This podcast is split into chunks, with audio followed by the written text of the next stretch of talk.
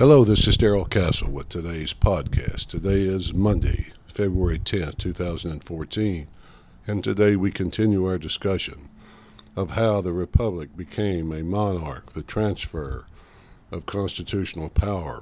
In part one, we discussed the 16th and 17th Amendments and how they contributed a great deal to the fundamental changes to the constitutional system that were necessary in order that President Woodrow Wilson could complete his agenda for America. It seems that every president has his agenda, and he has no shortage of people who want to help him accomplish it. The 16th Amendment brought about the enactment of a national income tax during Mr. Wilson's first year in office, but it was only on the rich, quote, rich.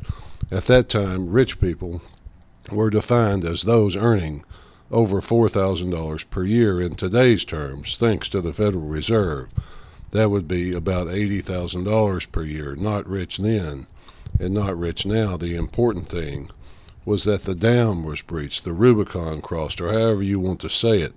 The power to tax income was the thing holding back the march of federal power and purchased influence based on spending by the federal government. It was a short jump from that to the federal government being able to buy anything and anyone. Before Woodrow Wilson was president, federal government spending never exceeded 3% of gross domestic product, except during the War of 1812 and the Civil War. At that time, revenue was still derived constitutionally, that is, from customs levies, import duties, and other excises and tariffs. During Mr. Wilson's two terms in office, spending rose to more than 20% of GDP. So Woodrow Wilson had broken the interest of the several states with the 17th Amendment, and their influence was on the decline, and he had broken the dam holding back federal spending with the power to tax income. He still had another river to cross, however, before his destruction of constitutional government was complete and that was accomplished with his support of the Federal Reserve Act passed December 23, 1913, in the wee hours of the morning, with Washington all but deserted for the Christmas holidays. You can get a good look at the Federal Reserve and how it works from G. Edward Griffin's book, The Creature from Jekyll Island, and Eustace Mullins' book, Secrets of the Federal Reserve. The name Jekyll Island comes from Jekyll Island, Georgia, where all the bankers went in secret to rewrite and take control of the United States financial system. The Federal Reserve Act stated that its purposes were number one, provide for the establishment of Federal Reserve banks, two, to furnish an elastic currency. Well, they've certainly done that, haven't they? Three, to afford means of rediscounting commercial paper, and four, to establish a more effective supervision of banking in the United States, and five, quote, other purposes. The Fed was composed of a board of governors in Washington, D.C., and 12 regional Federal Reserve banks.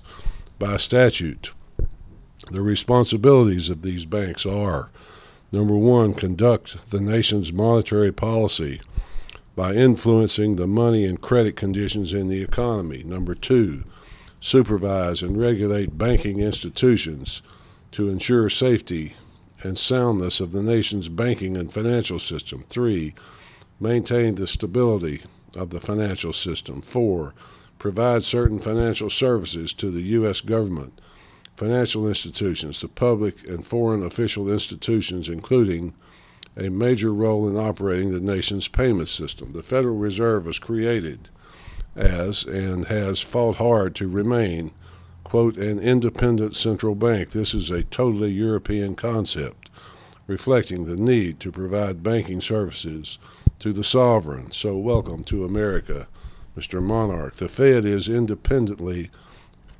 run within the government, and its decisions do not have to be ratified by Congress, the President, or anyone. It is still, however, a creature of government, and the creature is not greater than its creator. The Constitution gives to Congress the power to coin money and to set its value, and it, therefore Congress maintains oversight over it. Thanks to Mr. Wilson's assistance in 1913, Congress delegated or assigned its power to coin money and regulate its value to the Federal Reserve.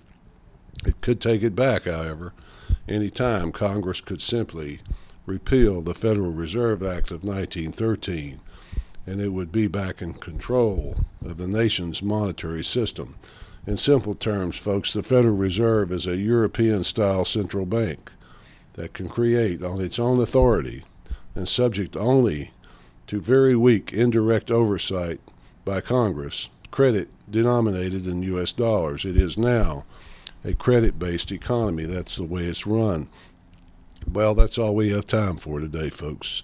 On Wednesday, we'll finish the Federal Reserve and look at some of the other tools of destruction handed over to Mr. Wilson in his two terms in office. Until then, folks, this is Darrell Castle. Thanks for listening.